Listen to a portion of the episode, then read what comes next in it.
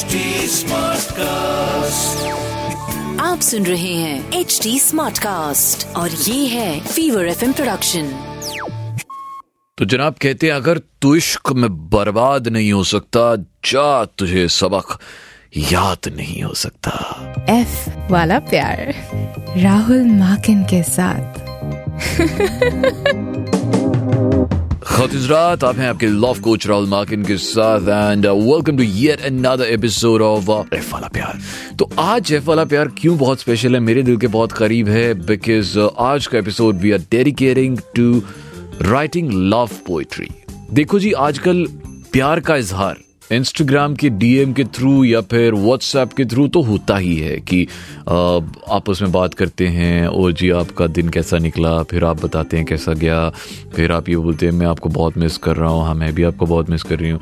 भाई, ये तो होगी नॉर्मल बातचीत, पर आपको उनके, उनको थोड़ा ज़्यादा स्पेशल फील कराना है ना तो वो कैसे करना है? दैट्स थ्रू पोइट्री तो पोइट्री जब आप करेंगे उनकी तारीफ़ में या फिर उनके वियोग में सेपरेशन में चाहे वो दर्द भरी पोइट्री हो चाहे वो मोहब्बत भरी पोइट्री हो प्यार ज़रूर होना चाहिए। और इसीलिए हम आज बात कर रहे हैं A to F of how to write love poetry A to F of तो नंबर ए जो सबसे ऊपर आता है वो है आपने तो रॉक स्टार देखी होगी उसमें जब वो कैंटीन वाले भैया बताते हैं ना रणबीर कपूर को कि टूटे हुए दिल से ही संगीत निकलता है, वैसे ही। तो आपको जो जो जो मैंने सबसे पहले मतलब पॉडकास्ट स्टार्ट करते ही सबसे पहले कौन सा शेर बोला था? अगर तू इश्क में बर्बाद नहीं हो सकता, जा तुझे सबक याद नहीं हो सकता। तो आपको प्यार में बर्बाद होना बहुत ज़रूरी है तो ही आप ये सबक याद कर पाएँगे। तो राइटिंग लव पोइट्री जो सबसे ए नंबर सबसे पहला जो चीज़ है वो है, भाई आपको प्यार में दर्द मिला होना बहुत ज़रूरी है। बस। फिर आते हैं नंबर टू पे। नंबर टू बात है कि भाई, आपको ये पता होना चाहिए कि आप आप लिखना क्या चाहते हैं? आपका गोल क्या है? जब भी आप कोई कविता, आप शायरी लिखने वाले हैं, ये निश्चित करना बहुत ज़रूरी है कि आपका लक्ष्य क्या है। अर्थात, आप किस विषय पे कविता कहना चाहते हैं? आपका विषय निर्धारण करना आपका सबसे बड़ा लक्ष्य है। और अपना लक्ष्य निर्धारित करने के बाद फिर आप अपने विषय वस्तु से संबंधित जो भी चीज़ें हैं, उसे काफ़ी बारीकी से उसका, उस पर रिसर्च करना, अध्ययन करना बहुत ज़रूरी है। पर सबसे पहले इंपॉर्टेंट है कि आपका गोल क्या है? नोइंग योर गोल तो आते हैं पॉइंट नंबर सी पे which is very very important is your vocabulary जी हाँ। शब्दों का ज्ञान होना बहुत ज़रूरी है काव्य रचना में। थोड़ी देर के लिए हम हम अगर काव्य रचना के बारे में ना भी सोचें आपको कुछ भी लिखना है, अगर आपको एक ऐसे भी लिखना है तो भी आपके पास शब्दों का भंडार होना बहुत ज़रूरी है। तो जब तक वोकैबुलरी अच्छी नहीं होगी तो क्या होगा ना कि हम बार बार एक ही वर्ड रिपीट करेंगे, या फिर एक सेट ऑफ़ वर्ड्स रिपीट करेंगे, जो कि आपकी पर्सनैलिटी को obviously as a poet distinguish नहीं कर पाएगा। और आप एक बहुत अच्छे पोइट नहीं बन पाएँगे जब आप अच्छे अच्छे वर्ड्स का यूज़ नहीं करेंगे। पॉइंट नंबर डी आता है जी के इमेजिनेशन यस किसी भी रचना को एक नया रूप देने के लिए ना, हमें, हमारी जो सोचने की शक्ति है, उसका बहुत इंपॉर्टेंट योगदान होता है। एक अच्छे रचयिता, एक अच्छे कवि, एक शायर, किसी भी विषय में बहुत सारे पॉइंट्स से सोच सकता है, बहुत सारे पॉइंट ऑफ़ व्यू से सोच सकता है। और यही सोचने की शक्ति उसके शब्द निर्माण में उसकी मदद करती है। मेरा तो ये मानना है कि भाई जब तक हम कुछ बहुत डिफरेंट नहीं सोचेंगे ना, तब हम बहुत डिफरेंट कर नहीं पाएँगे। तो ये बहुत ज़रूरी है। फिर पॉइंट नंबर ई आता है, आप कितना अच्छा राइमिंग कर सकते हैं। अगर आप गज़ल लिख रहे हैं तो मैं आपको एक एग्ज़ाम्पल देता हूँ। बड़ी ही सिंपल गज़ल है। Ghalib he is the father of poetry यार, उर्दू पोइट्री की अगर बात करें तो। दिले नादा, तुझे हुआ क्या है? आखिर दर्द की दवा क्या है? और ये गज़ल तो बहुत बड़ी है, पर उसी में से एक एक जो मेरा फेवरेट लाइंस हैं दो। दिले नादा, तुझे हुआ क्या है? आखिर इस इस दर्द की दवा क्या है? और हमको उनसे वफा की है उम्मीद जो नहीं जानते वफा क्या है?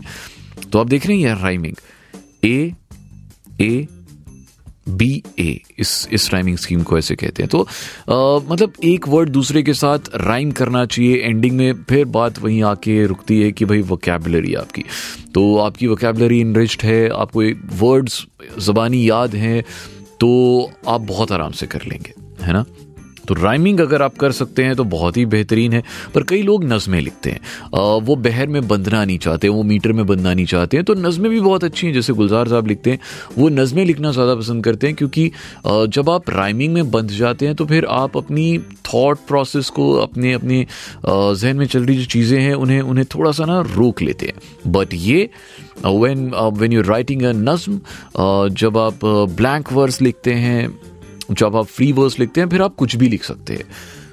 And the last and the most most important thing for me when we write a piece of poetry is observation देखिए एक एक एक शायर और एक आम आदमी में यही फ़र्क है और एक uh, एक आम औरत में यही फ़र्क है कि भाई जब आप आप किसी चीज़ को देखते हैं और जब एक शायर या एक शायरा किसी चीज़ को देखते हैं देखती हैं वो उस चीज़ को ऑब्ज़र्व करते हैं अपने शायरी के पॉइंट ऑफ़ व्यू से और उसे जहन में अपने सबकॉन्शियस माइंड में उसे रख लेते हैं। और जब वो लिखते हैं ना तो उसे याद आता है आ, कि उन्होंने वो चीज़ देखी थी। फॉर एग्ज़ाम्पल आपने रोड पे चलती हुई गाड़ी देखी आप आपने बस उसके ऊपर एक स्टोरी बना ली इंस्टाग्राम पे पोस्ट कर ली। एक शायर ने जब वो देखेगा तो वो उसके ऊपर कुछ और सोचेगा दो लाइंस लिखेगा और बस ही बोल देगा। एंड लास्ट बोनस पॉइंट है ये आपके लिए which is very very important is read a lot I think uh, ये सबसे बेहतरीन तरीका है अपनी वोकेबलरी भी बढ़ाने का अपनी शब्दावली बढ़ाने का अपनी ऑब्जर्वेशन अपनी uh, अपनी इमेजिनेशन सब कुछ एक ही चीज़ से बढ़ती है वो है किताबें। और जो आपका फेवरेट टॉपिक है उसके ऊपर पढ़िए वही किताबें पढ़िए। दैट्स इट दैट्स इट जनाब। चलो जी बढ़ते हैं अब हमारे अगले सेगमेंट की तरफ़ जहाँ पे आज मैं आपके लिए एक शायरा को लेके आया हूँ जो आज हमें कुछ बताएँगी how to write love poetry and चलो जी बढ़ते हैं। लव एक्स और धोखा। तो जनाब गौर फरमाइएगा मुमकिन नहीं हर दफ़ा मुकम्मल लौट पाना। नक्श न जाने किस दर्जा तब्दील होंगे और और इस बदन में लिपटे अब हम भी औरों से बदरंग होंगे। धीमे धीमे तुम तक पहुँचने के सारे रास्ते बंद होंगे। वाह जी वाह। क्या लिखा है? पर ये मैंने नहीं लिखा है। और जिस शख्स ने लिखा है, वो आज I am so happy so glad so blessed so lucky कि आज वो हमारे साथ इस स्टूडियो में मौजूद हैं, हमारे माइक शेयर कर रहे हैं, ओहो।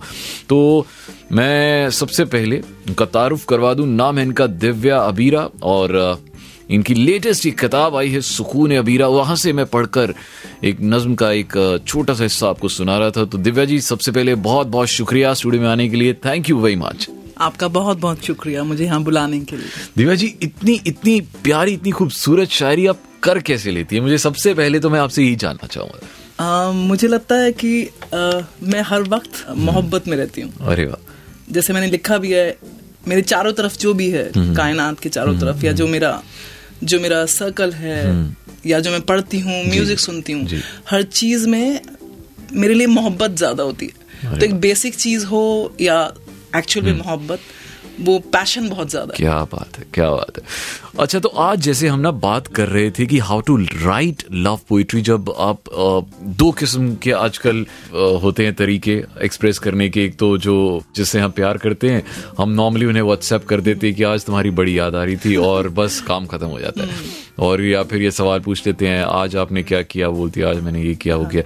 दूसरा तरीका होता है जब आप वो शब्दों के जाल बुन के इतने हम्म। प्यार से अच्छे से लिख के एक नज्म रोज की या एक गज़ल रोज की बना के उन्हें भेजते हैं फिर जो आपके सामने वाले हैं वो बहुत स्पेशल फील करते हैं। तो आज हम वही तरीका आपसे जानने की कोशिश कर रहे हैं बिकॉज़ आप आप एक पब्लिश्ड ऑथर हैं एक पोइट हैं अपने बहुत सालों से आप लिख रही हैं।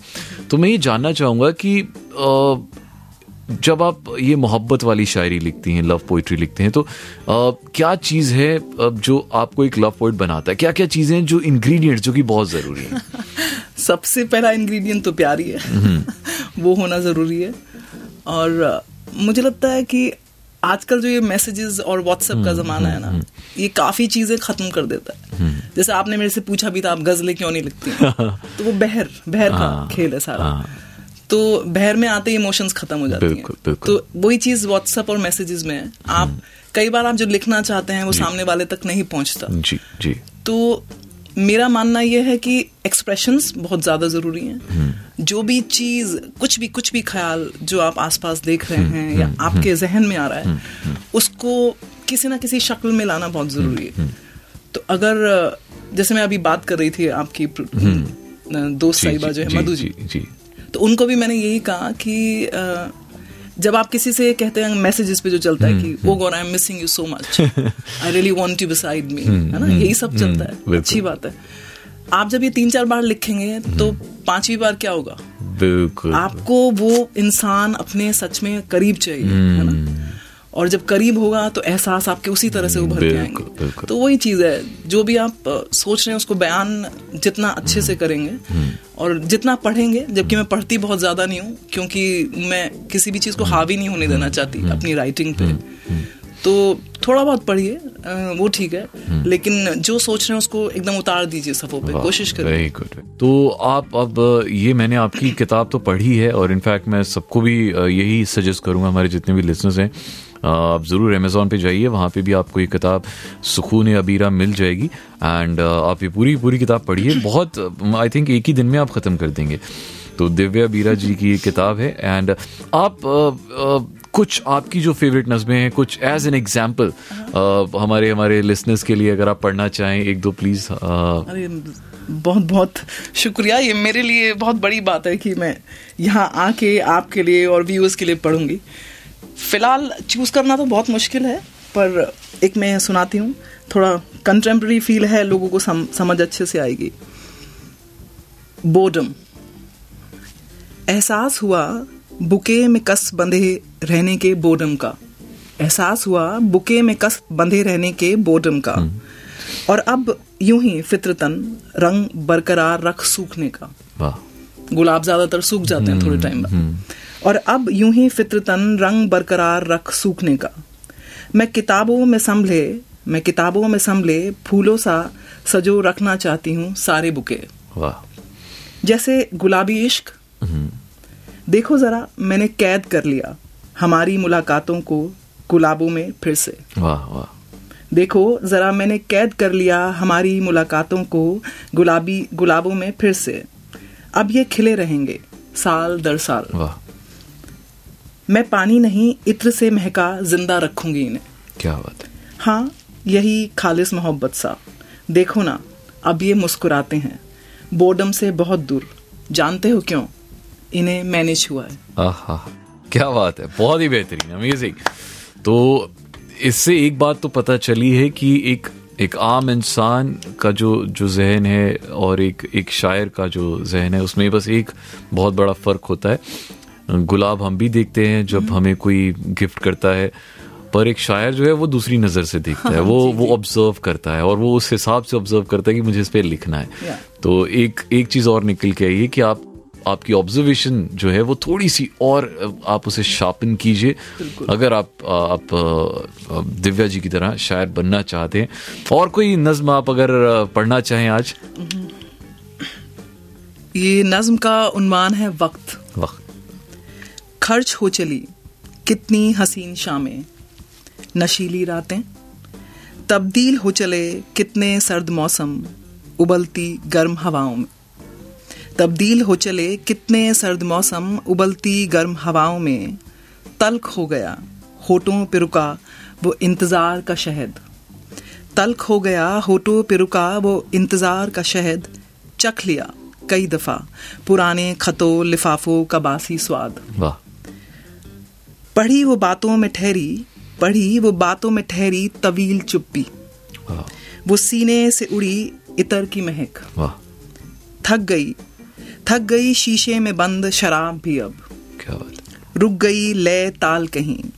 यूँ ही खर्च हो चली कितनी हसीन शामें। वाह जी वाह क्या बात है क्या बात है। अमेजिंग तो दिव्या जी आप जितने भी हमारे यंग लिसनर्स हैं उनको आप क्या वर्ड ऑफ़ एडवाइस देना चाहेंगे दोज वांट टू राइट उन्हें स्टार्ट कैसे करना चाहिए? अ, चाहे वो गज़ल हो चाहे वो नज्म हो उन्हें स्टार्ट कैसे करना चाहिए? अगर उन्होंने बिल्कुल लिखना आज तक उन्होंने लिखा ही नहीं है बट वो लिखना चाहते हैं। पहले तो मैं उतनी बड़ी हूँ नहीं कि मैं ये किसी को सच में राय। अरे नहीं, ये तो आपका बड़प्पन है।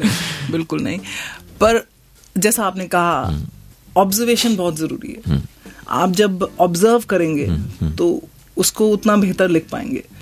और फील करना वो बहुत ज़रूरी है। आप ऑब्ज़र्व करें फील करें चीज़ों को। आप में वार्मथ बहुत ज़रूरी है। और जब ये सब चीज़ों का मिक्सचर होता है ना कि कॉकटेल सी बनती है तो आप लिख पाते हैं। और आप पढ़ेंगे तो आपकी वकैब उस हिसाब से होएगी। और जैसे बानो कुदसिया हैं पाकिस्तान की आरफा सईदा हैं। मतलब मैं बहुत मुतासर हूँ इन दोनों लेडीज़ से। मेरे को लगता है वो इतनी उम्र है उनकी must be around like seventy eighty पर वो जिस वक्त वो पढ़ी होंगी जिस वक्त उन्होंने लिखना शुरू किया होगा तो उस वक्त तो क्या ही जमाने रहे होंगे। बिल्कुल। तो जिस तरह से तो उनकी मैं कई बार वीडियोस देखती हूँ मैं पढ़ती नहीं हूँ तो जिस तरह से वो बोलती हैं जिस तरह से उर्दू के बारे में बोलती हैं it's totally like out of this word क्या बात तो कुछ आप चुनिंदा ऐसे पर्सनालिटीज को फॉलो करें या पढ़ें उन्हें और कोशिश करें नकल ना करें किसी की। आप आप जो लिख रहे हैं आप वही लिखें। जब कुछ लोगों को मैंने देखा है अच्छा वो गुलजार की तरह से लिखने की कोशिश करेंगे। या मनोज मुंतशिर उनका कॉपी मत करिए। बी यू जो भी आप लिख रहे हैं बी यू। ओरिजिनल होना बहुत ज़रूरी है। बस। बिल्कुल। अगर आप ओरिजिनल रहेंगे तो आप बहुत दूर तक अपने आप को लेके जा सकेंगे जो बहुत ज़रूरी है। अदरवाइज़ आप अगर किसी को कॉपी करते हैं फिर प्रॉब्लम ये हो जाती है ना कि आप उसे सस्टेन नहीं कर पाएँगे। और आप अपनी पर्सनालिटी से उसे डिस्टिंग्विश नहीं कर पाएँगे। सो इट्स वेरी इंपॉर्टेंट कि बहुत सही कहा देते हैं कि आप definitely if you are impressed by somebody you should follow him और her but at the same time आपको एक अपना स्टाइल बनाना बहुत ज़रूरी है which is very very important thank you very much Divya ji. And it was it was lovely meeting you आपको definitely दोबारा भी तकलीफ़ देंगे जब भी हमें शायरी से मतलब कोई भी ऐसी चीज़ होगी तो आपको ज़रूर बुलाएँगे। थैंक यू मेरी खुश नसीबी शुक्रिया। तो अभी आपने ये वाला आज का ये पॉडकास्ट जो सुना है ये तो यहीं पे समाप्त है। आपको कुछ भी कहना सुनना है जनाब आपको क्या करना है? Rahul mark in one Instagram पे R H U L M A K I N one Instagram पे आप वो आप मुझे डायरेक्टली मैसेज भी कर सकते हैं। और अभी अब बस जी अगले हफ़्ते तक के लिए दीजिए इजाज़त। एक अल्लाह हाफिज एंड शब खैर सुन रहे हैं एच डी स्मार्ट कास्ट और ये था fever FM production H smart Smartcast.